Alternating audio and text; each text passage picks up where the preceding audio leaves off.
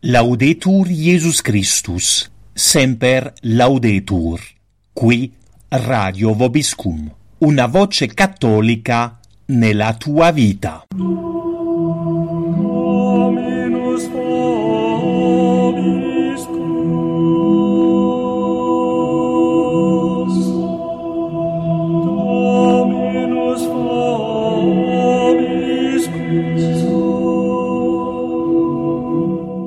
Carissimi ascoltatori di Radio Vobiscum, sia lodato Gesù Cristo con Maria Santissima. Oggi nella nostra rubrica interviste siamo felici di avere con noi Don Mauro Tranquillo, che è docente, se vogliamo, nel preseminario della Fraternità San Pio X ad Albano Laziale e anche redattore della rivista Tradizione Cattolica. Buongiorno Don Mauro. Buongiorno, sia lodato Gesù Cristo. Sempre sia lodato. E grazie per aver accettato il nostro invito. Radio Spada ha appena pubblicato una sua intervista come commento alle recenti aperture della Santa Sede verso la Fraternità San Pio X per l'anno giubilare. Noi invece vorremmo commentare con lei oggi i recenti documenti sul matrimonio. Innanzitutto la lettera apostolica Mittis Iudex Dominus, data come motu proprio dal Santo Padre, sulla riforma del processo canonico, quindi per le cause di dichiarazione di nullità del matrimonio nel codice di diritto canonico latino, se vogliamo, e poi la seconda lettera apostolica Mitis et Misericors Iesus, che invece riguarda più che altro la riforma del processo canonico per le cause di dichiarazione di nullità, ma questa volta per il codice dei canoni delle chiese orientali. Entrambi in motu proprio sono stati promulgati eh, l'8 settembre.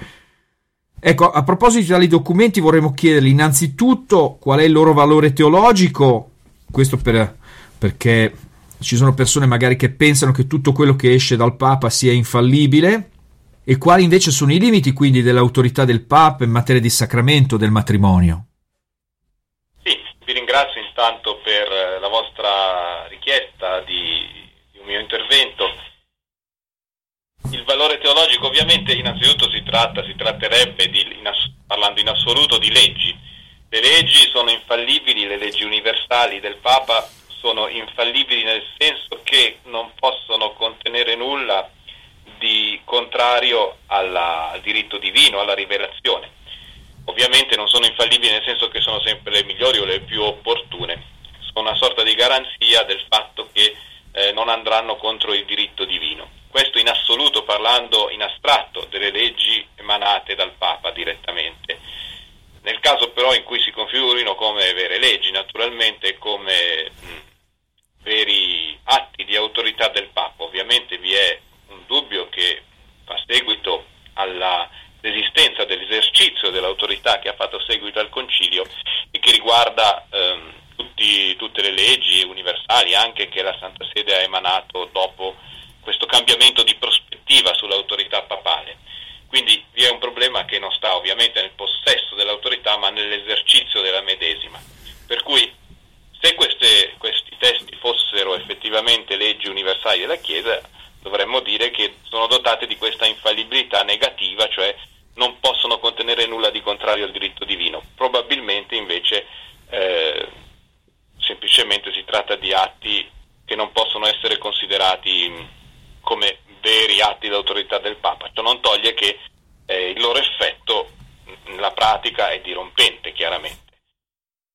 Quanto ai limiti dell'autorità del Papa sul matrimonio, ovviamente mh, il Papa non può ovviamente mettere in discussione quello che è di diritto naturale riguardo al matrimonio, che deriva dalla creazione, non può, e ovviamente l'infallibilità glielo impedirebbe. Eh, il diritto naturale ovviamente riguarda l'unità, l'indissolubilità del matrimonio e ovviamente la sua ordinazione al concepimento e all'educazione della prole, per esempio. Queste caratteristiche di diritto naturale mh, dipendono semplicemente dal modo in cui l'uomo è stato creato da Dio. Quanto al sacramento, quindi tra i battezzati questo contratto naturale diventa sacramento, ovviamente anche lì eh, le condizioni sono le stesse, il Papa può determinare le forme giuridiche del matrimonio, perché il matrimonio è un atto pubblico, Certo. naturale, e quindi deve essere svolto secondo delle forme che l'autorità ritiene sufficienti evidentemente pubbliche e legittime. Sul matrimonio tra battezzati il Papa ha suprema autorità per stabilire questo e anche per stabilire eventuali impedimenti a un consenso, a un contratto legittimo. Questo il Papa lo può assolutamente fare.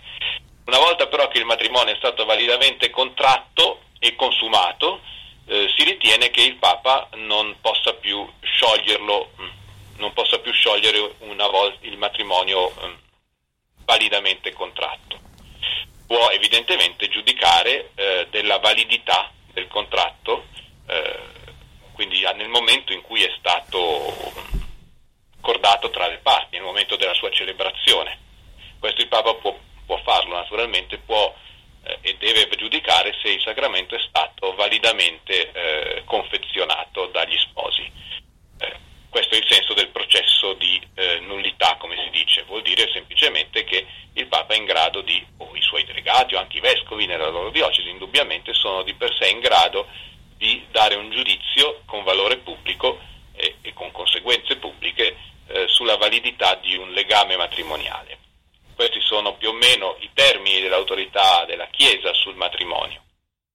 Dopo quindi aver precisato, diciamo in generale, questi poteri del, del Papa e anche il valore teologico di questi documenti, adesso passando soggettivamente al piano, sul piano di Francesco, Francesco Papa Francesco è da tempo arciconvinto, riferisce Sandro Magister sul suo blog Chiesa Espresso, che almeno la metà dei matrimoni celebrati in chiesa in tutto il mondo, almeno la metà, siano invalidi. Questo l'ha detto nella conferenza stampa del 28 luglio 2013 sull'aereo di ritorno da Rio de Janeiro e poi l'avrebbe ridetto al cardinale Walter Casper, come questi ha riferito nell'intervista a Commonwealth del 7 maggio 2014. Per cui la riforma processuale voluta da Jorge Maria Bergoglio mira proprio a questo, consentire a queste folle sterminate di accedere con facilità, con rapidità, con gratuità al riconoscimento di nullità dei, matri- dei loro matrimoni. Allora, come si giustifica una tale sicurezza del pontefice in materia di matrimonio?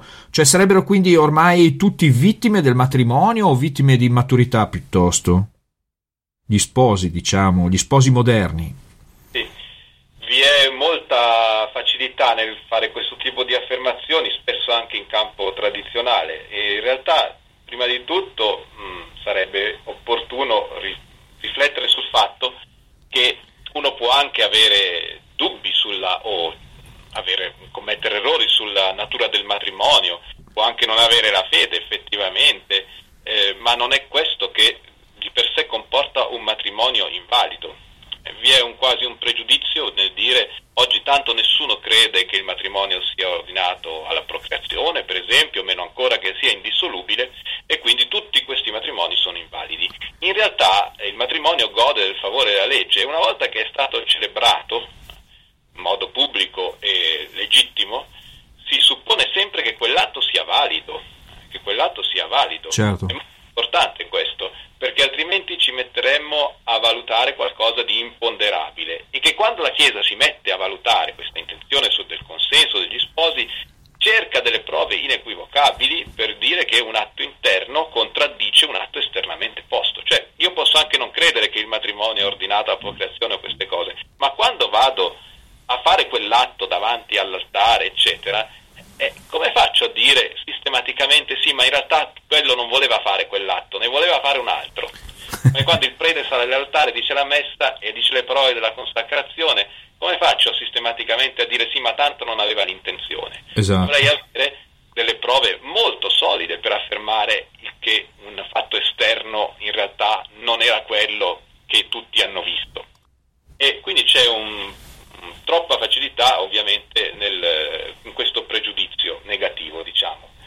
Eh, e vi è una confusione forse tra il fatto di poter eh, professare un errore anche grave sul matrimonio e eh, il fatto che sia quindi automaticamente invalidante. Può essere invalidante un errore sulla natura del matrimonio nel momento in cui cede sulla volontà e nel momento soprattutto, eh, questo ha un interesse per noi, diciamo nel momento in cui questo può essere provato cosa molto difficile, che l'errore ci sia può ancora essere provato, che incida sulla volontà di contrarre nel momento in cui mi presento all'altare è una cosa è ancora più complicata da dimostrare. Quindi Ecco la difficoltà del processo matrimoniale, almeno nei casi di difetto di consenso, chiaramente. Il Papa suppone questo molto con una certa faciloneria, ma questo non è un difetto forse solo suo. Indubbiamente questo non toglie che chi ha un dubbio sul suo matrimonio debba poter accedere a un processo in modo più facile forse di quello che è stato finora, questo sicuramente. La struttura del, del tribunale ecclesiastico forse rifletteva un'epoca in cui questi casi presentazione di dubbi erano relativamente rari. Può esserci uno snellimento, una, questo potrebbe anche essere, ma che questo parta da un principio di questo tipo chiaramente eh, inficia già il risultato poi della, della riforma legislativa. Assolutamente. E Sicuramente la gratuità, altre facilità, la gratuità in parte esisteva già chiaramente, eh, chi è nulla tenente ha sempre potuto accedere in modo gratuito ai tribunali ecclesiastici, su questo non c'è dubbio. Ci poteva essere una, ampliamento delle strutture giuridiche, del personale e così via, un investimento in questo senso, ma ben diverso invece è una demolizione del concetto di processo, come vedremo forse tra poco. Nei giorni scorsi abbiamo celebrato San Giovanni Battista e si legge molto chiaramente nel Vangelo di San Marco che eh, San Giovanni Battista si è fatto imprigionare prima e poi decapitare proprio per aver biasimato l'unione adult- adulterina tra Erode e Erodiade, moglie in verità di Filippo, fratello di Erode. E Giovanni diceva a Erode: Non ti è lecito tenere la moglie di tuo fratello. Allora, questo motu proprio invece eh, sembra. il men che si possa dire sembra tutt'altro che in continuità con la tradizione trasmessaci da un San Giovanni Battista. Come si arriva quindi a un tale cambiamento di rotta? Sia nella sinodale dell'anno scorso e che riprenderà quest'anno, sia in questo motu proprio, eh, si legge in modo molto chiaro il principio modernista che poi è venuto fuori sia nei discorsi di Casper sia nei discorsi del Papa stesso più volte. Abbiamo fatto anche l'anno scorso una conferenza a Rimini trattando di questo rapporto tra il modernismo di Pascendi e questa evoluzione sulla dottrina e la prassi matrimoniale. Come si arriva? È molto semplice. Il principio del modernismo è che eh, la religione è un frutto della coscienza umana, sostanzialmente, di un'esperienza interiore, poi messa in modo collettivo mm, da grandi personaggi come Gesù Cristo, per esempio. Quindi che altre persone si ispirano alla sua esperienza e eh, si mettono in società. Ora, chiaramente, cosa succede? con l'evolvere delle situazioni sociali, secondo i modernisti, evolve anche questa coscienza, quindi la rivelazione di Dio, che non è altro che un'esperienza religiosa, eh, evolve con il cambiamento sociale. Come è cambiata la situazione politica all'epoca del concilio e quindi era necessario evolvere sul punto, per esempio, della libertà religiosa, oggi che la situazione sociale è evoluta sulle questioni matrimoniali, la religione non può, non, la, la Chiesa non può non rispondere all'esigenza del popolo che sente diversamente nella sua esperienza religiosa il concetto del matrimonio. E quindi se l'autorità fino a un certo punto, secondo i modernisti, questo lo descrive già San Pio X, può frenare questo processo, finisce però poi sempre per doversi adattare alla nuova coscienza e per riformulare le, i dogmi religiosi, le leggi, eccetera, in qualche modo, in modo da correre dietro a questa nuova coscienza. Questo è proprio il principio del modernismo, l'abbiamo visto applicato per esempio alla libertà religiosa o all'ecumenismo e oggi, 50 anni dopo, ovviamente c'è un altro punto che non è più sentito in quel modo e quindi bisogna che l'autorità eh, adatti qualche cosa a questo nuovo sentire, a questa nuova esperienza eh, del popolo di Dio. Questo è stato detto molto chiaramente da Casper, ma anche dal Papa in più discorsi prima del sinodo dell'anno scorso, nel discorso per esempio prima nella funzione di, di preghiera, prima del sinodo, eccetera, il Papa parlava dell'ascolto delle necessità del popolo di Dio per ritrovare l'esperienza di Gesù Cristo, in modo molto esplicito, in termini molto modernisti se vogliamo, la necessità dell'ascolto dell'esperienza del popolo di Dio per arrivare a riformulare questo è il principio che ci ha portato a questo. Tutta la rivelazione sostanzialmente può cambiare in quanto è solamente eh, non un dato esterno, ma eh, un fatto interiore che evolve con l'uomo, con eh, l'esperienza collettiva. Quindi la radice è sempre il modernismo e questo porta a due grosse modifiche, diciamo, concrete. Innanzitutto il processo ordinario è ridotto ad uno solo in questa nuova disciplina, non vi è cioè più necessità di una seconda istanza, cioè di un secondo parere sul caso, come nella disciplina precedente.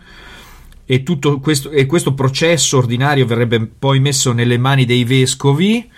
Poi, in secondo luogo, però, viene introdotta straordinariamente una procedura breve che richiama anche molto il divorzio breve appena introdotto in Italia.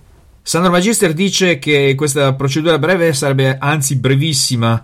A norma dei nuovi canoni può cominciare e finire nel giro di soli 45 giorni, con il vescovo del luogo come giudice ultimo ed unico. Il ricorso a tale procedura abbreviata è consentito nei casi in cui l'accusata nullità del matrimonio è sostenuta da argomenti particolarmente evidenti, allora, qual è il rischio? Quali sono i rischi di questi due grossi cambiamenti? Sì, è chiaro che vi è una più grande difficoltà a questo punto di stabilire qualcosa di così complicato in così poco tempo e senza più pareri, come abbiamo visto.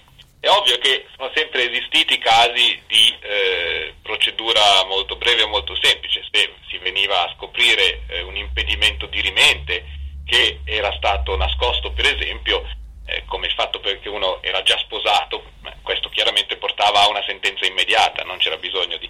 Purtroppo invece il caso attuale è molto più ampio e il vescovo può decidere autonomamente e definitivamente, come si diceva, eh, delle quest- tutte le questioni sostanzialmente, anche della opportunità di introdurre questo processo breve.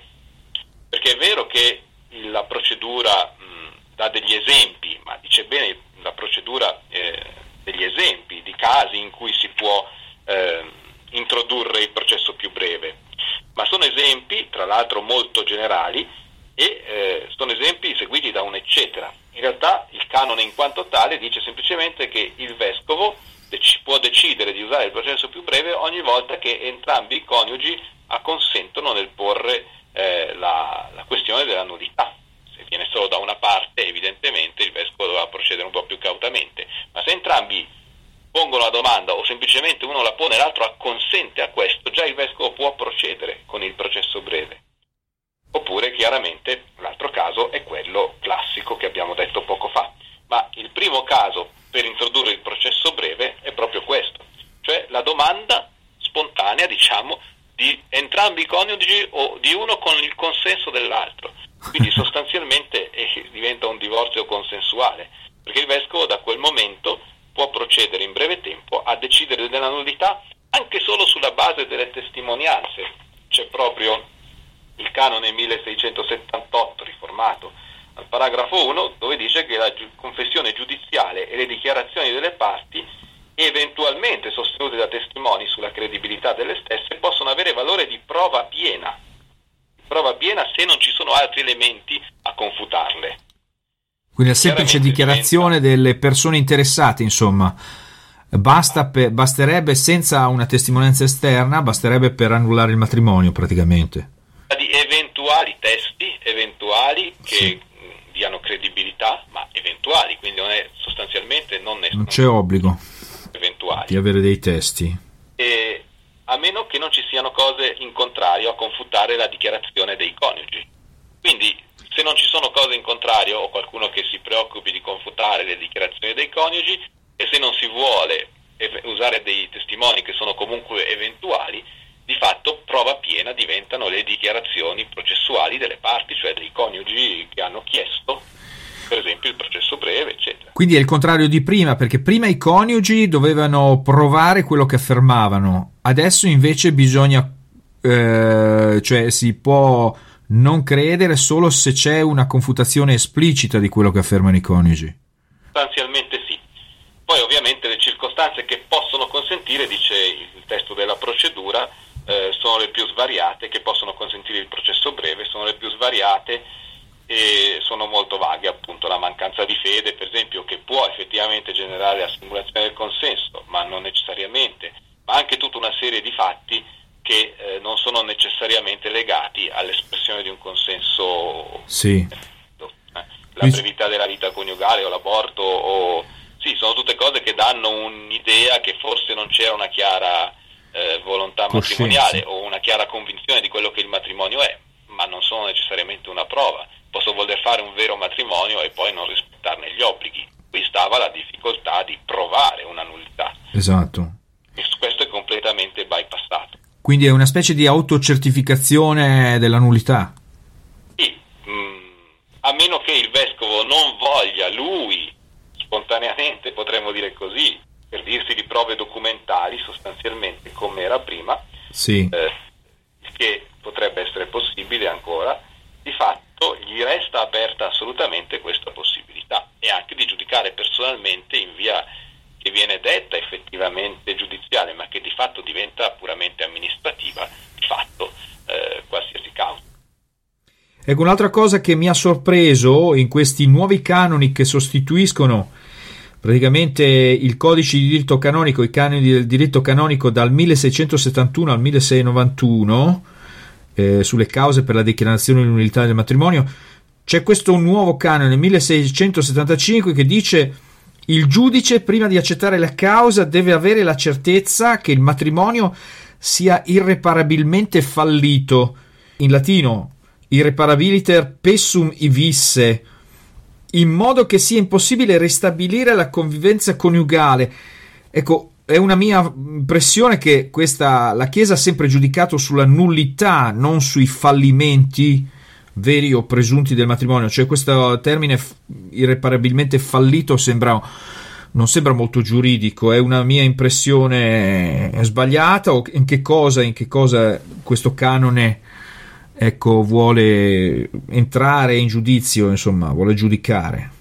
A dire il vero, il principio che sottende a questo canone può essere ricondotto a qualcosa che già esisteva e sempre esistito, cioè nel caso in cui eh, due persone hanno un dubbio matrimoniale si deve tentare di eh, sanare l'impedimento o far convalidare il consenso prima di procedere a un processo di nullità. Se è possibile ovviamente, eh, la Chiesa aveva come principio, sia nel vecchio codice sia in quello dell'83, di tentare di riparare eh, il matrimonio, se possibile, se le parti ovviamente lo desideravano, erano d'accordo, eh, con una convalida del consenso, con una dispensa eventualmente da un impedimento che venisse trovato. Quindi se il matrimonio non era appunto eh, ormai compromesso anche nella volontà degli sposi, se era possibile ristabilire la convivenza, eh, era consigliato, eh, si era spinti a farlo. Poi però effettivamente si fa intendere, il canone è un po' più, più ambiguo, diciamo, si parla appunto di matrimonio irreparabilmente fallito come se fosse questa la condizione insomma per procedere all'annull- all'annullamento. Quindi se non, si, se non si può fare nulla, se, visto che è andata così, cerchiamo di annullarlo. Non era questo evidentemente, non è esattamente questo il principio eh, precedente. Questa è la nostra ultima domanda, concludiamo. In pratica questi documenti sembrano aver completamente superato la necessità di discutere sulla comunione i divorziati risposati, o meglio i divorziati concubini nel prossimo sinodo. E se questo non avrà più senso, quindi si cercherà forse di introdurre un po' una nuova battaglia come quella di un riconoscimento ecclesiastico delle unioni omosessuali o forse addirittura l'abolizione del celibato sacerdotale? Papa qui ha preso in grande contropiede tutti i vescovi conservatori e i cardinali conservatori che si sono sforzati di parlare del, in questo periodo della indissolubilità del matrimonio, senza forse andare al problema principale che è quello della filosofia modernista che sottende a questi cambiamenti e li rende di fatto inevitabili. Il Papa li prende in contropiede di sicuro perché ormai si può anche evitare di parlare della comunione dei divorziati concubini, in quanto è sufficiente che queste stesse persone vadano a farsi annullare il precedente matrimonio, magari con un processo breve. Dall'altra parte i conservatori si trovano tranquillizzati in modo surrettizio, nonostante tutto, perché possono sempre dire che è solo un cambiamento procedurale e che alla fine i vescovi, che la dottrina non è intaccata, perché effettivamente le dichiarazioni sulla indissolubilità del matrimonio non mancano anche in questo documento, come sempre si fa in questi casi. quindi possono anche pensare, tanto io in quanto vescovo posso continuare a fare come prima, a giudicare con un tribunale, eccetera, non concedo il processo breve, quindi tutti si possono mettere la coscienza a posto e però intanto di fatto eh, tutto resta all'arbitrio di ciascuno. E sicuramente una grande parte dei vescovi approfitterà di questa situazione per concedere facilmente molte nullità eh, più, o meno, più o meno reali. E quindi di cosa si parlerà al prossimo sinodo? È probabile, è possibile, ora è difficile dirlo, ma è possibile che le, per esempio il soggetto delle unioni omosessuali o del valore dell'omosessualità che già era stato toccato nel precedente sinodo diventi principale, che la maggioranza progressista, comunque la, la, i promotori del progressismo spostino il campo di battaglia eh, accontentandosi di questo motu proprio e quindi abbiano poi campo libero sia per parlare di questo sia per parlare di quello che secondo San Pio X è l'ultima tappa del modernismo nella sua espressione pratica che è l'abolizione del, del celibato ecclesiastico. San Pio X prevede tutta una serie di tappe del processo modernista all'interno della Chiesa e l'ultima che i modernisti vorrebbero, secondo Pascendi, è proprio quella dell'abolizione del celibato. Del resto, se il sesto comandamento viene sistematicamente smontato, eh, è difficile che non si arrivi poi anche a questo. Ecco, eh, di fronte a queste prospettive tragiche, concludiamo comunque questo interessante colloquio ringraziando Don Mauro Tranquillo per la sua gentile disponibilità con noi. Grazie di cuore, Don Mauro. Grazie a voi per vi... Eh, la vostra intervista. E vi auguriamo quindi un buon proseguimento di giornata e di ascolto sul sito di Radio Vobiscum. Sia lodato Gesù Cristo con la sua Madre Immacolata.